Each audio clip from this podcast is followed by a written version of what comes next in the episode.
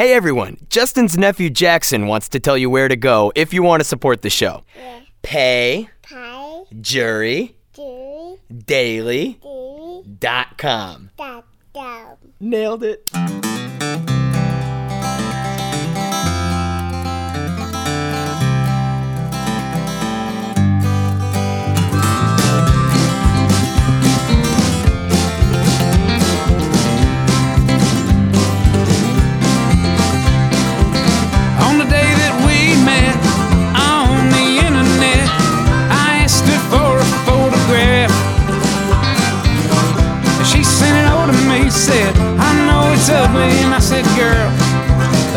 Ain't the half. Look at you. Well, you got blue teeth and you only got two teeth, but I kinda like to see you smile. All right, everybody, welcome back to the Jury Daily Takeover with the Young Family Podcast crew. It's your boy, E. Young, and I'm joined as always by my co host. The TBC. What's up, TBC? What's up? Feeling refreshed? Yeah. You just had yourself the old 10 p.m. nap, didn't you? Yeah, it's like 11:30 right now. Let's timestamp the recording of this episode and now. I'm supposed to be asleep. Wha- Hold on. Why did you have a nap at 10 p.m. tonight? Well, Who put you down for your nap? well, listen, we had a late a late Evening. evening Yeah. and you know, I normally I take these precious moments with my child at you know at night to to put him to sleep. Mm. And tonight, today, I was just so exhausted, and he was just like so wired. Right, right. I think he put me to sleep. he was like rubbing my back like I do for him, and like singing me a song, and like the next And thing I know. when you finally came in to get me, I was like, "Oh my gosh, why is it so late?" Which, by the way, I had to literally break into the room to do so because Carolyn was so passed out, like drool on the pillow style passed out. Well, we had to lock the door because to- Jackson kept running out tonight. He was like so wired. We were like, "No, you have to stay in here. It's like time to sleep." Jackson, So- by the way, is our oldest. He's the one that you hear at the beginning of each episode, and he's about three years old right now. He's a, a little older than three. Uh, so he's just in a, a very interesting age where he's doing things like that. Where tonight, when we thought that we had him asleep and it was already well past his normal bedtime, he bursts out of the room and bolts into the kitchen.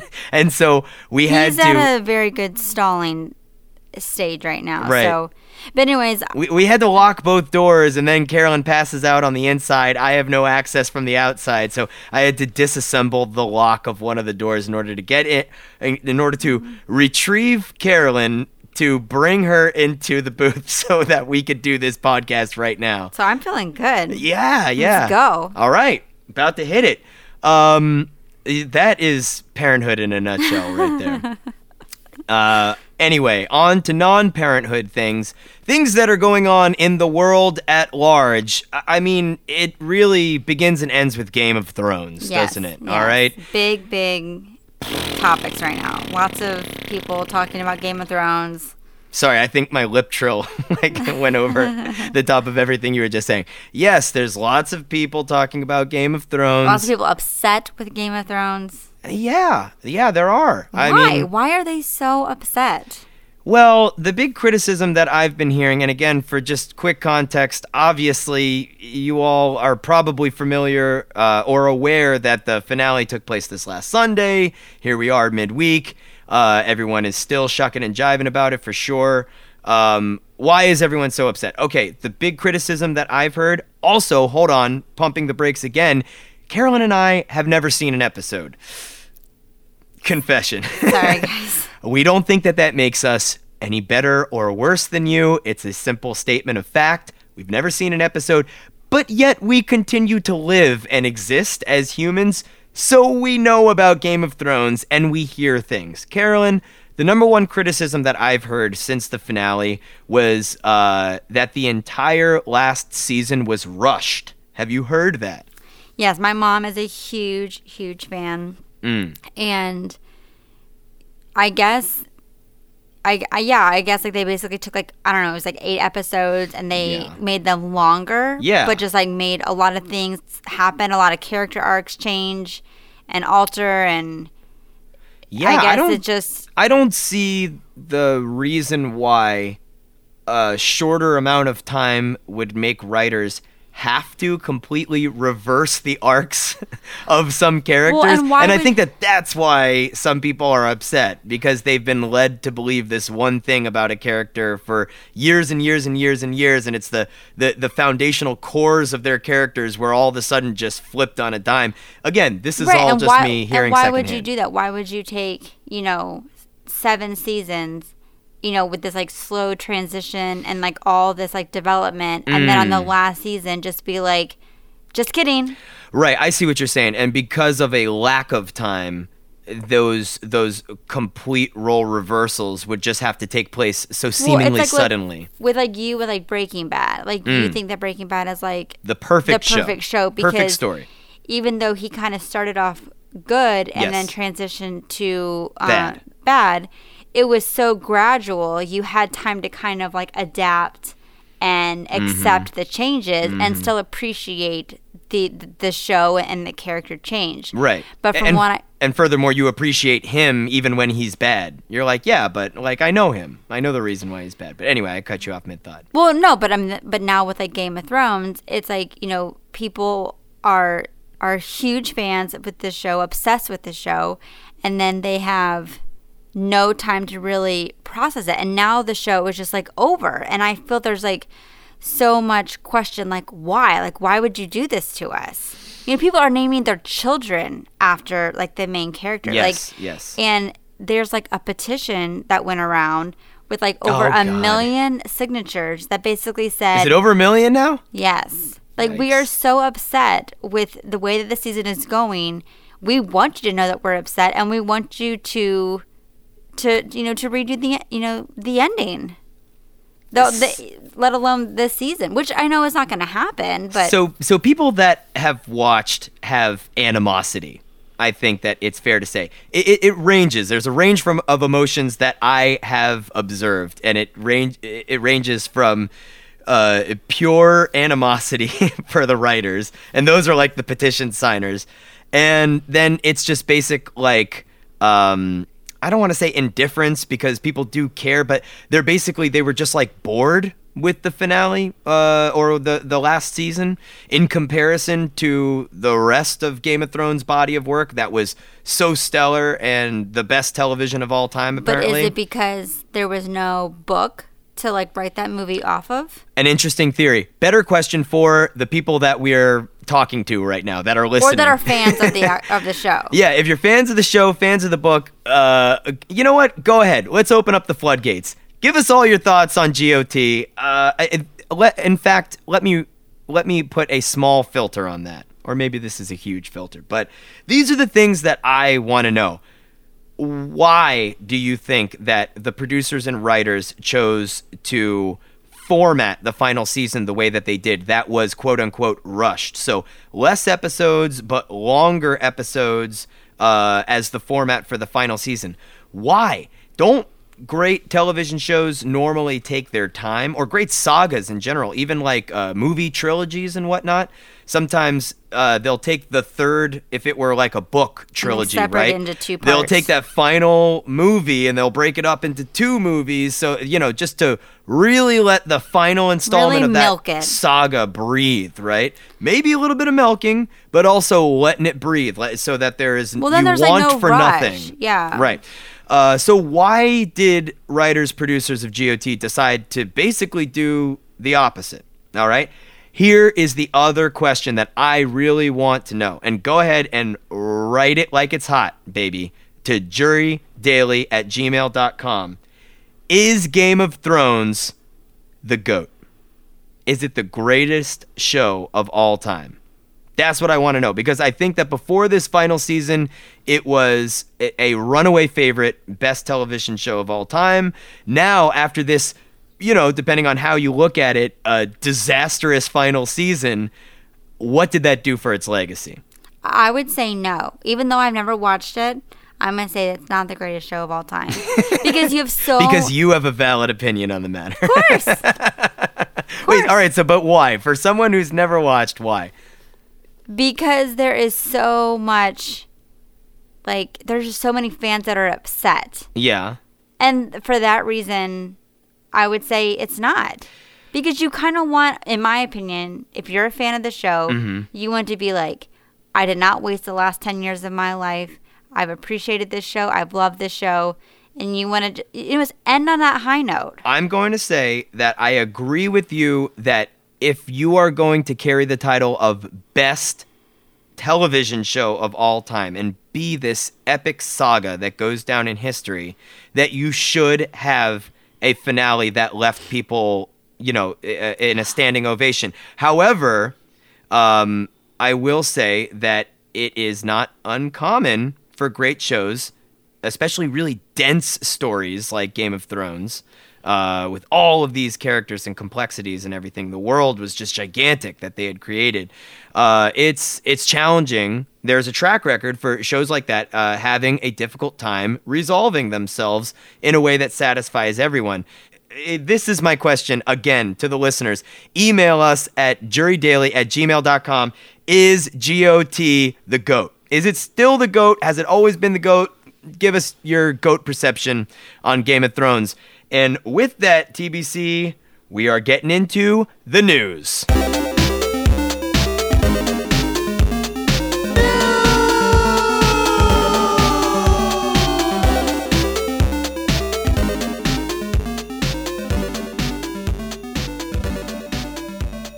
All right, so today's article comes from the dailymail.com, US edition this time, uh, one of our favorite news outlets. Uh, it says Amazon's Alexa and Apple's Siri are sexist in all caps because its female voice reinforces the idea that women are subservient, claims the UN.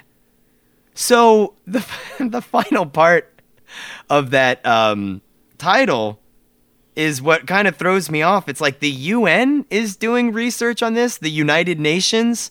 So like, you know, in in my other career, which is as a educational tour director, when we go to Washington D.C. and we're talking about the United Nations uh, or in New York City, uh, we're like, hey, United Nations, it's here to prevent world wars from breaking out. That's like the that was like the original purpose for the United Nations. Now, guess what?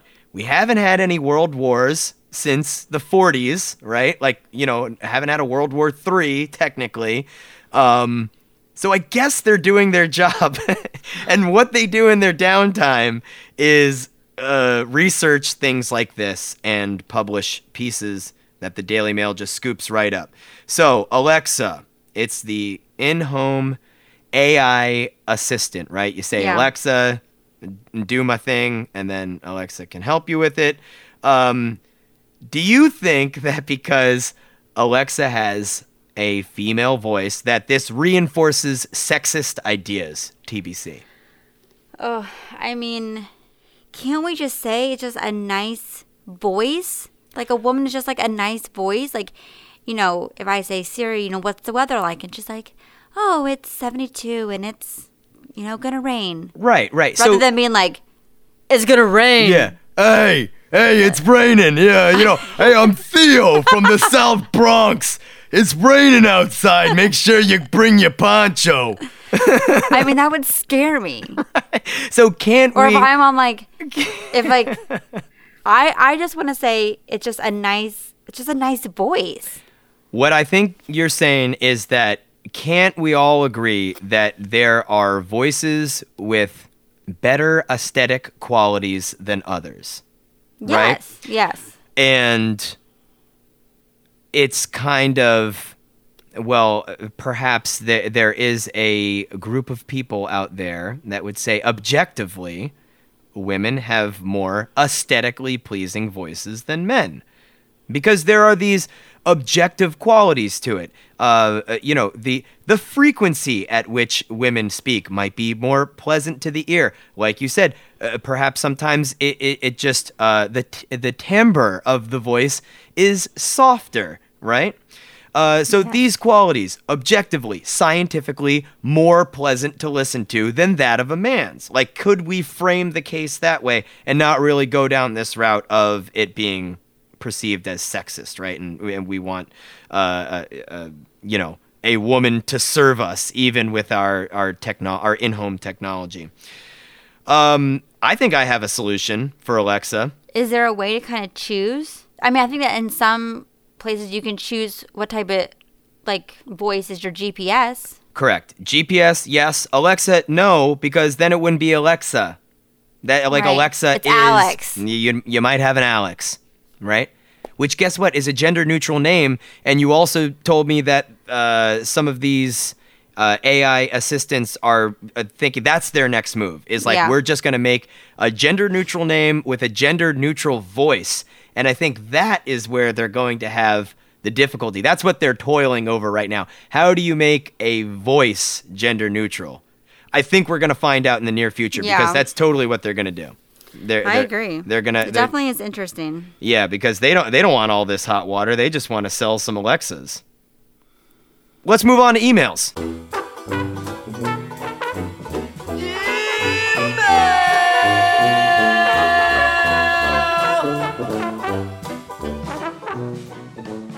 TBC, I want to start with this one because I know we're just going to hammer this out of the park. It is right in our wheelhouse. It comes from David K, and he goes, Hi, Erik and Carolyn. We recently celebrated our son's first birthday. Talking about some hashtag parenthood here. At the same time, we announced that we're having baby number two. Congratulations. Congratulations! Way to go, David K. Um, anyway, uh, they uh, they announced that they are having baby number two in November of 2019. What advice do you have for preparing for and living with two little babies and still maintaining a sane lifestyle? All right, so Good question. uh, like I said, excellent question. This is like the this is the core of the Young Family podcast. So let's try and summarize our life in the response to this one email, TBC. What's the first thing that pops into your head in response to David K? My first uh, response is kind of start. I mean, your child is is one, so I mean, they're still young enough that they'll be able to to adjust. But I think almost like start talking to them now about like the baby that's coming. Maybe get them a baby doll, get them excited about the baby. Um, I mean, like I don't know. One might be. I mean, like with with ours. I mean, our kids are exactly two years apart. And they're going to have a similar age difference, too. Yeah, uh, yeah. They'll be mean, like- about two ish years apart. yeah. So I think that for us, we tried to prepare our son as much as possible, getting him excited as much as possible. One key phrase your baby. Yeah. we kept on telling him like you are gonna have a baby in this house yes. and it's your baby and he's like my baby Well, and I don't know. and so that got him really jacked up about it Well, he definitely was excited, and we watched um, Daniel Tiger, Mm-hmm. the the show, and there's an episode that kind of introduces when Daniel gets his sister, that's right and that's also a really great show to Yeah. watch. But um, so get get the oldest kid on board. Give Yes. them ownership in the situation. Uh, maybe not literally like the way that we did but like you know figurative ownership that like you know you're about to have this uh, little sis- sister or brother uh, new addition to the family. And like it is going to be a huge thing for you as well. So like aren't you excited? Yeah, and then I feel that once you know they're here, you know, like a gift from you know from the baby is always good, and like understand that it is going to be a change. It's going to be a change for everyone, for you as parents, for um, your you know your current child, and it's okay. I mean, like, and but I would try to utilize your child as much as possible. Like let them be a helper. Just help them to feel as empowered as possible. Right. to Even help if them. they're if they're actively making things worse while trying to help. Yes, and just like stay them. stay patient with them as much as possible. Yeah. Um, I think also in the beginning, it's important that you give them individual time too. So, like either like if the you know if if um you know the the mom has the baby, then like you take.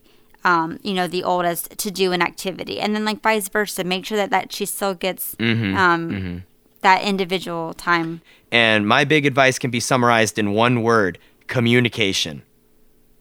Communication. I think that that's something that we have beat to death on the Young Family podcast. And it is like overly communicate with one another about everything, not even just what you're doing on a day to day or even a moment to moment basis to be keeping your partner abreast of what your plan is, but I mean, just in in general in life be communicating expectations of how you see things going on a grander more long-term more abstract sort of scale Yeah. um communicate communicate and communicate some more I would say my biggest thing, if I were to give one word, would be like teamwork. You know, like you both are going to have long days. You're both are going to be exhausted. It is an adjustment bringing a second kid into the world, especially when they're about 2 mm-hmm. years or you know or younger. Mm-hmm. Um, be patient with each other. Do teamwork. Help each other out. Mm-hmm. You know, if you have help, in-laws, friends, family who can bring you food, can you know can give you some time take that help take that help. Um, make sure that you still do occasional date nights, even if it's just outside Yeah. with a glass of wine with you know the monitors in front of you. You need to have lower the standards of date night yeah, but you need to have that time with your spouse to kind of um, be able to breathe. My other thing is give your spouse um, a break, and vice versa for for you. Um, you need to make sure that both of you have time to kind of rejuvenate and breaks are so clutch and, and, um, yes yes yes go crazy. develop a system as soon as possible because there definitely is like you know that uh, post birth stage where like things are just so nuts and the you know when you have like that newborn baby infant that like the breaks might not be realistic right away but like as soon as you get into some sort of a flow and a routine as a family prioritize breaks. Uh, like carolyn said for both you and your partner. Um, this is one just little random thing and then we can move on. Uh, i really like that conversation i had with a friend of mine who's got some kids that are older than ours but similar age differences. And i liked when he was like um, I took a very uh, professional approach um, to family management and uh, and parenthood in that he and his wife would just straight up have like quick meetings like as if they were like working on a project together at work and he would just like check in Check and just be like yeah. hey like so how are you doing on this what can i do to help you uh, that's it those two things Yeah, because those two questions hormones after birth are crazy. yeah, and even after things settle down, meetings, those those like those uh, you know, the the partner meetings. How are you doing? What can I do to help? I mean, we could go on and on, but just if you if you oh, want if you're oh, we have TBC. check out our check out our podcast because I think it's um it might be very interesting for you. It's pretty robust, With you in having- fact. yeah, if you go back through the catalog of Young Family Podcast, um, then you can you can find a lot of gold. Um, TBC, how can the listeners find us? For the Young Family Podcast, I can go to bit.ly slash Young Family Podcast, all lowercase. Go ahead and keep the emails coming to jurydaily at gmail.com for the TBC and myself. We are signing off for this evening. Deuces until next time, and bye!